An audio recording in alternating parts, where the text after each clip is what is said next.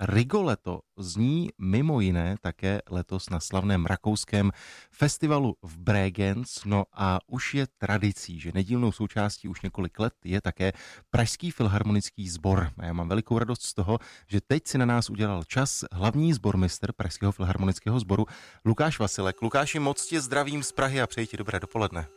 Dobré ráno. Lukáši, jak už jsem říkal, v Bregenz se opět hraje Rigoletto a to s tou roční pauzou, ale vlastně to není jediná premiéra, kterou máte za sebou v rámci toho minulého týdne. Je to tak? Je to tak. Vlastně tou eh, skutečnou premiérou letos eh, byl Bojtův Nerone, což je opera, která je velice složitá a velice eh, neznámá. A my jsme se tím vlastně tady zabývali poslední čtyři týdny, bojovali jsme se všemi nepřízněmi této opery ve smyslu um, velmi složité hudby a velmi složitých pozic pro zpívání v rámci divadla. Ne vždycky jsme totiž byli na scéně, ale myslím, že jsme vybojovali tvar, který je docela zajímavý a i docela ohlasy v tisku jsou pozitivní vůči nám. Já jsem viděl pár fotek členů Pražského filharmonického sboru právě eh, z Bojtovy opery. Eh, mám pocit, že to je horor, tak jak to vypadá v tom divadle při představení. No tak on to horor je, protože Nero samotný byl, byla trošku hororová postava ve své krutosti a ve tom všem, co za svý život vedle samozřejmě spousty pozitivních věcí udělal ale myslím si, že pan režisér to dělal docela dost náznakově, takže mohlo to dopadnout mnohem hororověji. Když se řekne Bregenz, tak eh, mám pocit, že většině lidí právě na mysl vytane ta jezerní scéna, která byla z jasných důvodů eh, v loňském roce eh, uzavřená. Tak mě vlastně zajímá, jaký je v tom letošním roce zájem, ať už o tu jezerní scénu, nebo o představení Bojtovy opery v divadle. Jak to je? No je pořád vyprodáno.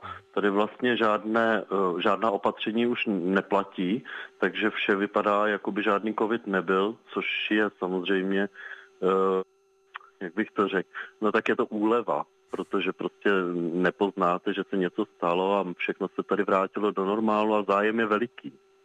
Lukáši, prozrať mi, je to jezerní scéna, je to ten takzvaný open air, tak eh, mám pocit, že nejenom výkony umělců jsou důležité, ale stejné je také přízeň počasí. Tak jak to vypadá teď eh, v Bregenz?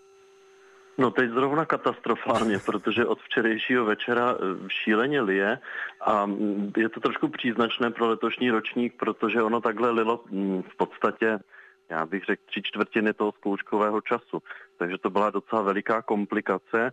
Na premiéry se to vylepšilo, no ale teď, když koukám ven, tak se nám to vrací. No. To mě vlastně zajímá, jak to prakticky vypadá, když, když prší, nebo když v průběhu představení začne pršet, tak e, jsou nějaká pravidla, jak ten déšť musí být hustý, aby se to zastavilo, nebo jak to funguje? Jo, jo, nějaká takováhle pravidla jsou a vlastně ti posluchači, kteří mají nejdražší vstupenky, tak mají možnost se přesunout do divadla, eh, které vlastně přiléhá k té jezerní scéně, k tomu auditoriu, no a vyslechnout Rigoleta v takové provizorní podobě, eh, de facto dá se říct koncertní.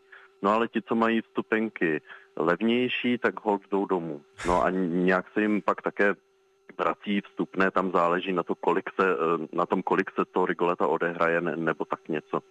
Eh, já jsem samozřejmě před naším rozhovorem záměrně pouštěl ukázku z Rigoleta, ve které eh, byl solista, tenorista a také sbor, ale říkám si, vy to zpíváte a hrajete tolikrát, neoposlouchá se to. Jak vlastně k tomu člověk přistoupí, když to zpívá po desáté, po čtrnácté?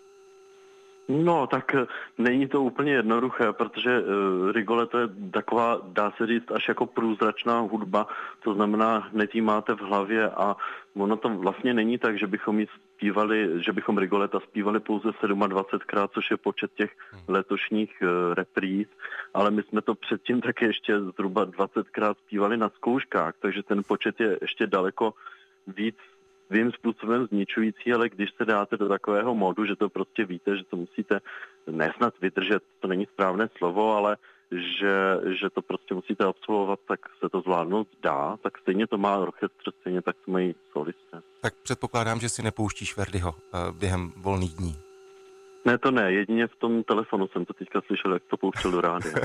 Lukáš, já jsem moc rád, že jsi na nás udělal čas. Pozdravuji členy Pražského filharmonického sboru, ať se vše vydaří, ať jste zdraví, ať vám přeje počasí, no a pak šťastný návrat do Prahy. Díky moc. Děkujeme, nashledanou.